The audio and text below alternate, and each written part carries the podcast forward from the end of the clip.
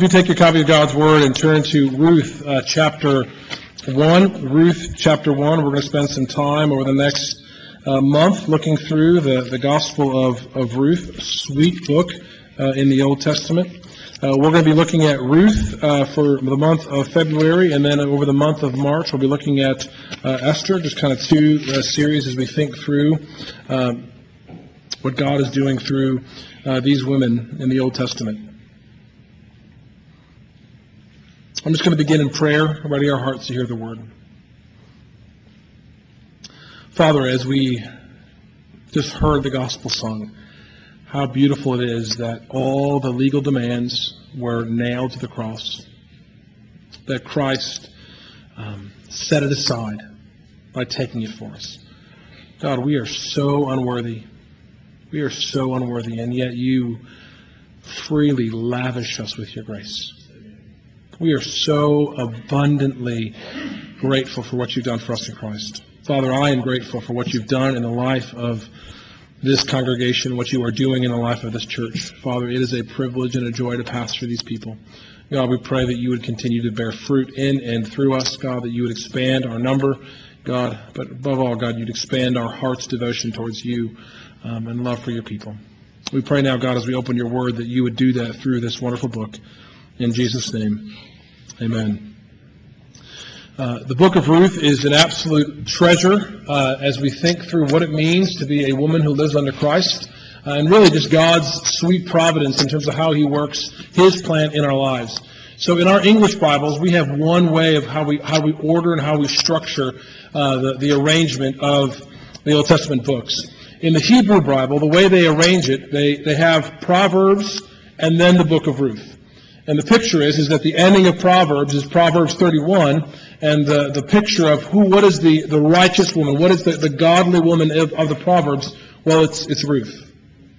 Ruth is the next book. Ruth is a picture of what you see in Proverbs 31.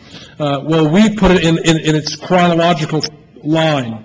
So in, in Judges, the period of Judges, as we begin, Ruth chapter 1, it says, In the days when the judges ruled. Uh, we've looked through Judges recently on, on a Sunday morning, and what the, the, period of the Judges where everyone did was right in their own eyes. It was a dark period in Israel's history. Uh, they did not honor the Lord as king, but they uh, they lived for themselves. Right? There was no king in the land. Everyone did was right in their own eyes.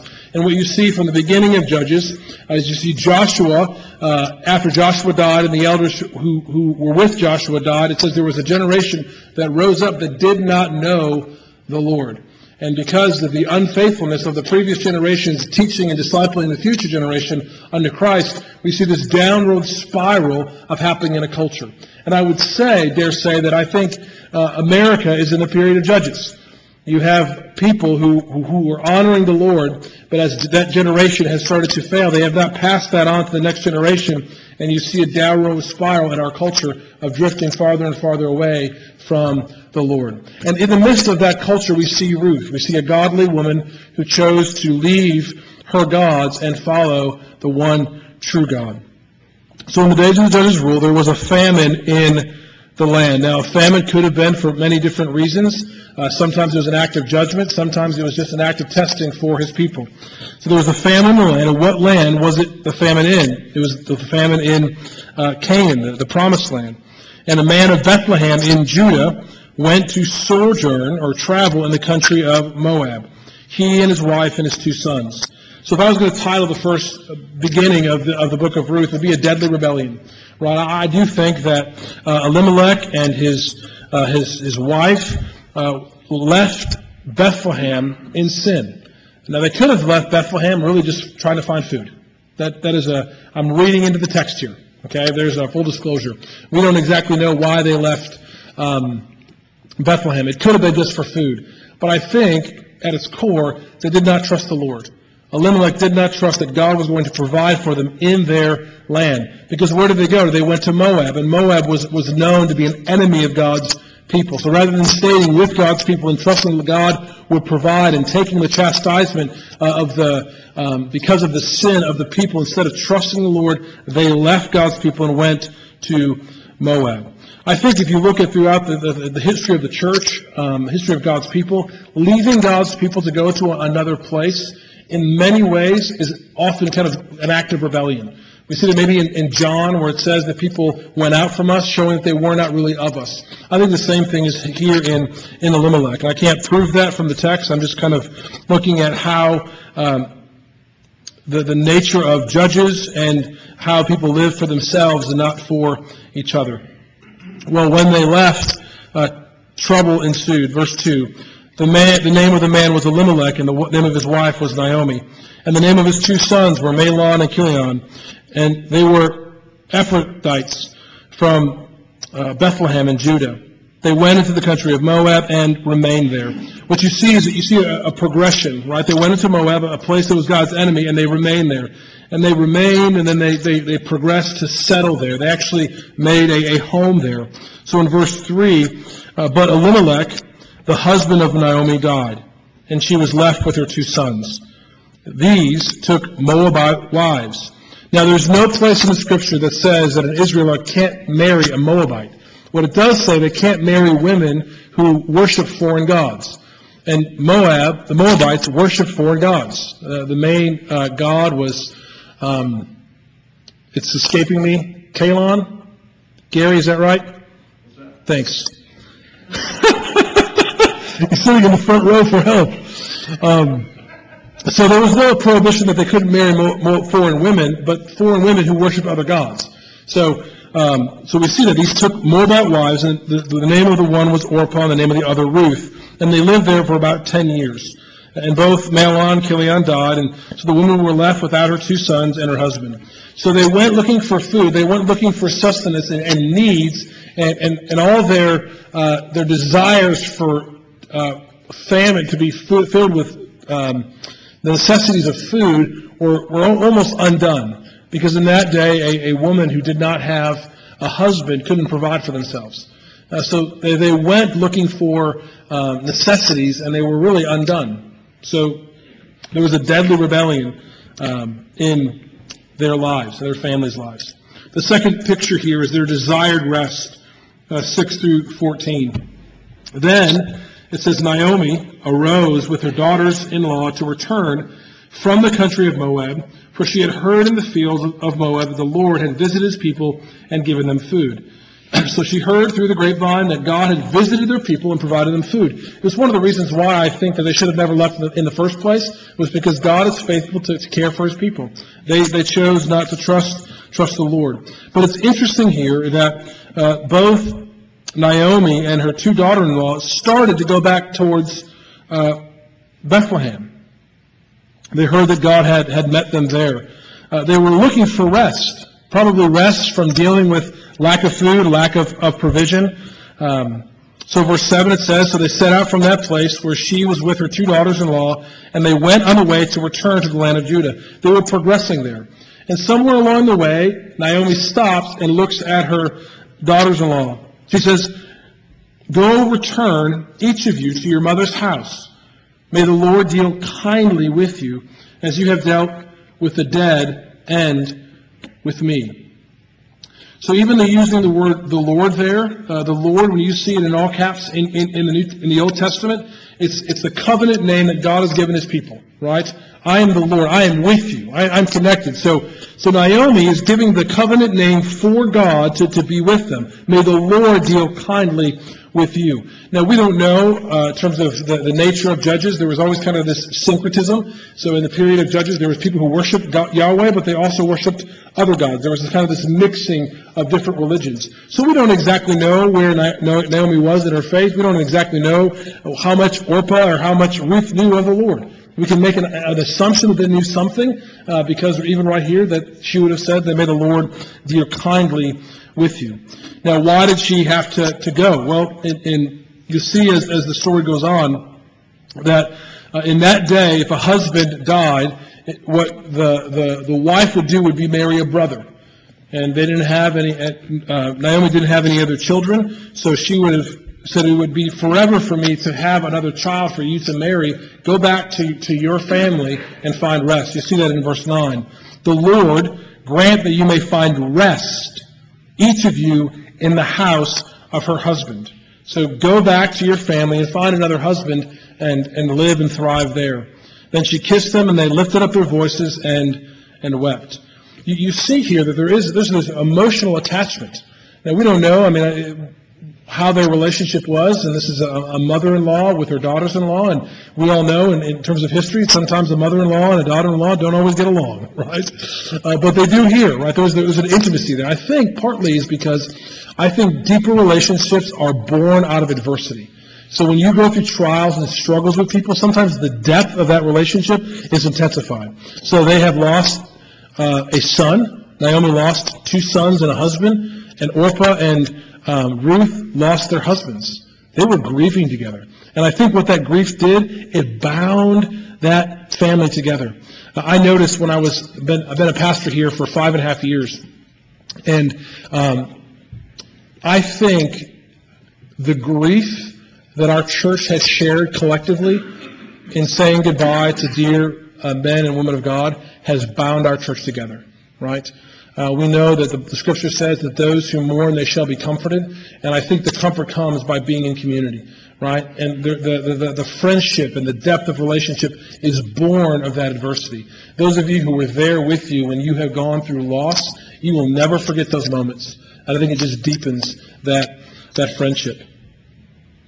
Verse 10. And they said to her, No, we will return with you to your people. They said, No, we want to stay with you, Naomi. But Naomi said, Turn back, my daughters. Why will you go with me? Have I yet sons in my womb that they may become your husbands? Turn back, my daughters. Go your way, for I am too old to have a husband.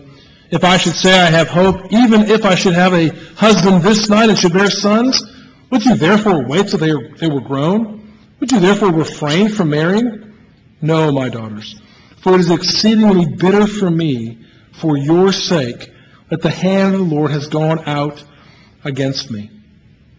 Then they lifted up their voices and wept again, and Orpah kissed her mother-in-law, but Ruth clung to her. You know, we know where this story is going. Many of you have been walking with Christ for a lot of time, long time. I mentioned it this morning. We know that God is going to show up in Ruth and Naomi's life. But let us just stop for a moment and realize how hard this is for for the whole family. There is, it's, when it says that the Lord is against me, his hand has gone out against me, that's how it feels when you're going through that trial. When you're going through loss and losing people who are that close to you, you feel the Lord is against you.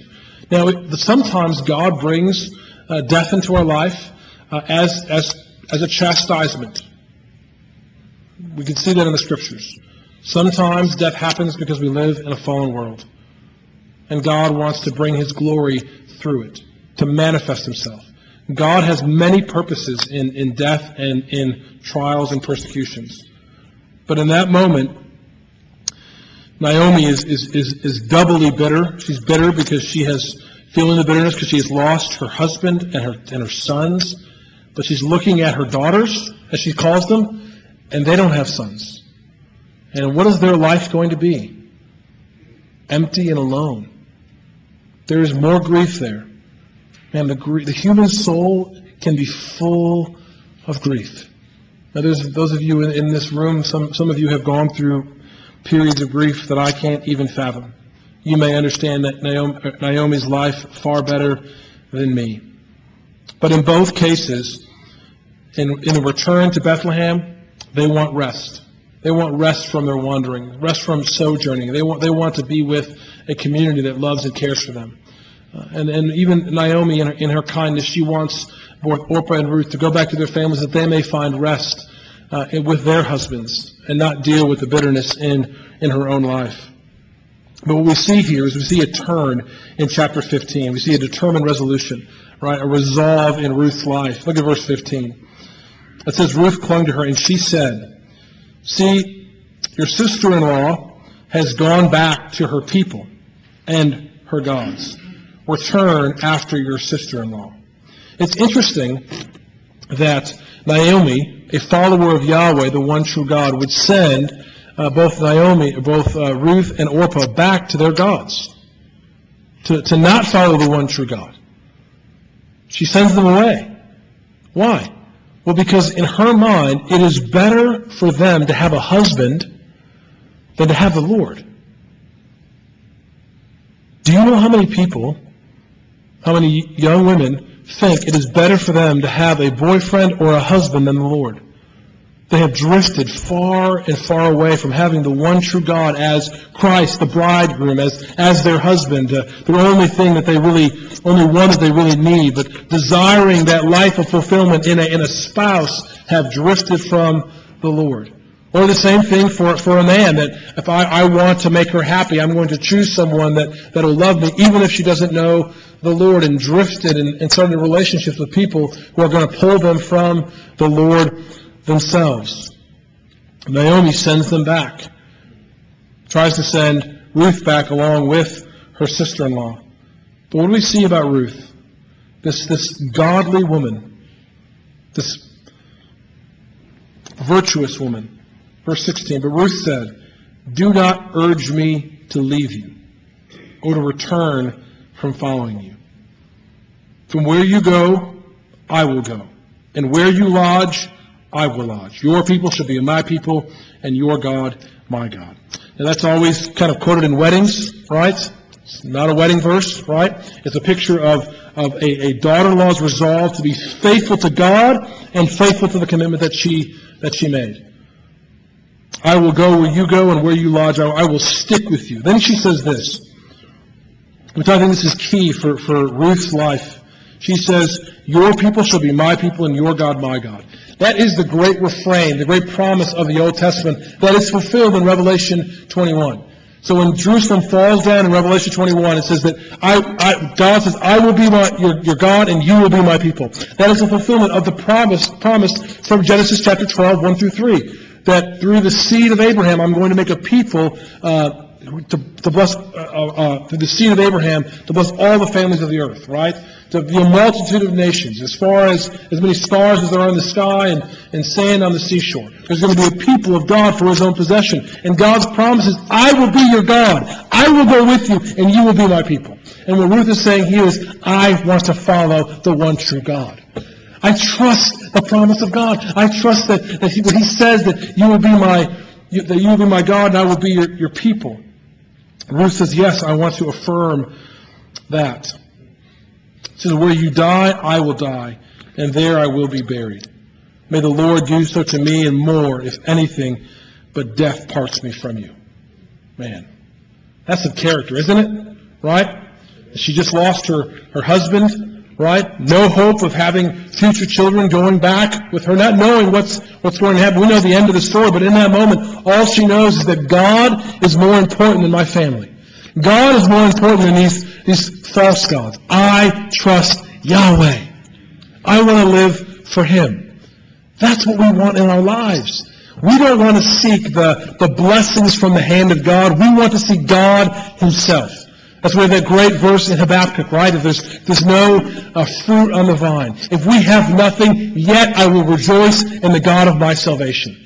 Right? That's the kind of character and substance we want as the people of God. We don't want to be takers of God's good gifts. We want God Himself. That is the gospel. God, as John Piper would say, is the gospel.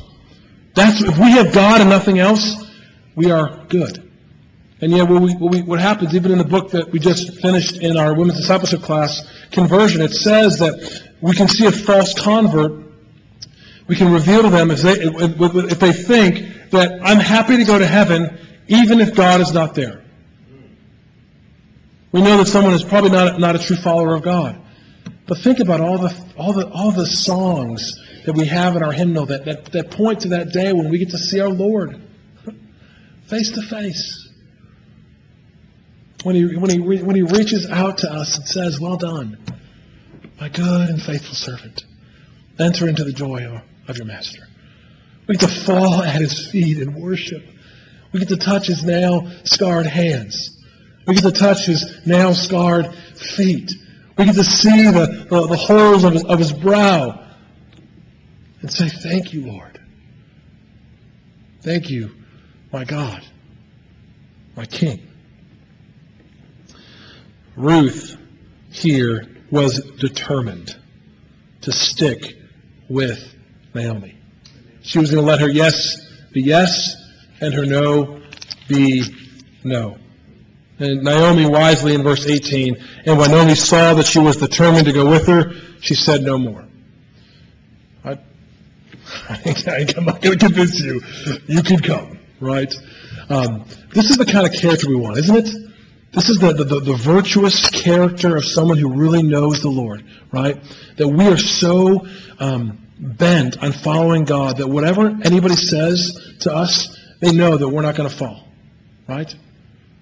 When I first became a, a believer, I was living in a house uh, with seven guys. Guys I love to this day, right? And they often tried to get me to deny the Lord, right? It could be with, hey, you want to go out drinking with us? It could be sitting in a room watching a football game and turning on inappropriate things on the television to see if I will leave the room or, or walk away, right? But I was resolved. I will follow God. Like I wish I could say that I did it perfectly. There's times I, I fell in, in, those years. But I, I want to have the heart of Ruth, right? I'm determined to follow my God. Yes, I'm going to fall. Yes, I'm going to fall down. I'm going to pick myself up and I'm going to run after the Lord. Because He is my God. And I'm one of His people. I belong to Him. Not because of anything that I have done, but because of the mercy He has given me in the Lord Christ. See, even, even there in, in what Ruth is saying, she believes in the promise that God has made. Not in what she can do, right? But in the promise that God has made to be their God. Well, lastly, let us end with this the divine return, this divine return in the end of chapter 1. So it says, So the two of them went on until they came to Bethlehem. And when they came to Bethlehem, the whole town was stirred because of them. Now, we don't know why they left, but maybe they left and felt that they were abandoned, right? Remember, Middle Eastern culture is all about the community. So to leave and abandon a community was a very big deal. Our culture, people pop from place to place and we're not really, really centered. But that culture, if you left the community, there was, that was a big deal, right? So they came back, but guess what? She came back and she didn't have Elimelech. She didn't have Mahlon, she didn't have Chilion. She had a Moabite. Conversation stirred now, it doesn't, we don't know from the text. It could be they were stirred in excitement. Knowing the period of Judges, I don't think that's the case. And the woman said, Is this Naomi? She said to them, Do not call me Naomi. Call me Mara. For the Lord, for the Almighty, has dealt very bitterly with me. I went away full, and the Lord has brought me back empty. Why call me Naomi? when the Lord has testified against me and the Almighty has brought calamity upon me. Guys, that's just grief. That's just, that's just full-hearted grief. She, she's not speaking against the Lord here. You notice what she's doing? She's not saying that God is wrong for what he's done. He's just, she's just saying this is, this is what the Lord has, has dealt bitterly with me the consequences that the Lord has, has brought me through has been challenging, has been calamity. You know, and we don't know the responses there. We don't know the responses of the people, but sometimes in a situation like that, you got to let people work through that. You got to let people work through that grief. Mara is, really means bitter. And really, the, some, one, one commentator said it's, it's bitter and pleasant, right? Which is kind of reminds me of even the, the text this morning right? That the Word of God is both sweet and bitter. What God does in our life is always, in one sense, sweet because we know that we, we were His. I was telling my kids this morning, we're, we're memorizing for James uh, 1, count it all joy, my brothers, whenever you face trials of many kinds, the testing of your faith, because the testing of your faith produces steadfastness. And I just said, guys, um, there's going to be times in our life where we can't trust or we can't see God's hand. We don't know why He's doing what He's doing but we can always trust his heart. It's a great, great, great quote by Charles Spurgeon. In this moment, um, Naomi probably is probably not trusting either, not trusting the Lord's future for her, uh, and yet even here she's she hasn't she's still alive. She's not destitute. She's got a, a daughter-in-law in Ruth. But I love this in verse 22. So Naomi returned, and Ruth, the Moabite.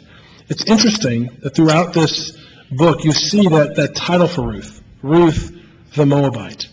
She's not an Israelite. And yet, she's the righteous woman. She's the virtuous woman. One who was outside the camp that God brought in. It's just a, a, sweet picture of God's power and salvation. Moabite, her daughter-in-law with her, who returned from the country of Moab. And they came to Bethlehem. Oh, at the beginning of the barley harvest. I just love that air of hope. That we don't, we know that the chapters, the divisions aren't there, but it's almost like they came back. And when, when did they come back? They came at the time of the barley harvest, the time of hope, uh, the time of celebration, right?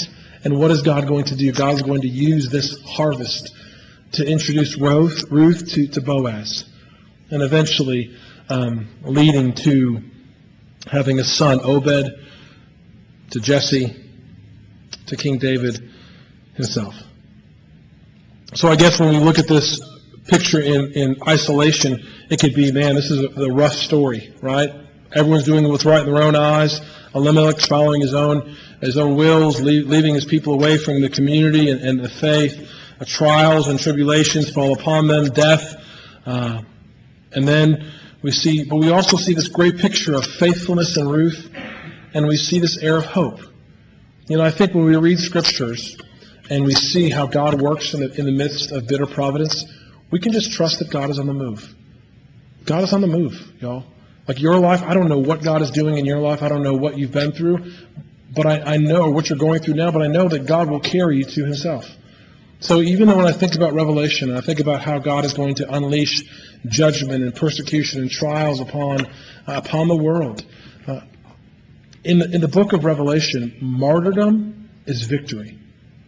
If you, if you face the wrath of the beast and you die and your life is taken from you, you're still in the Lord's presence. You still have the Lord.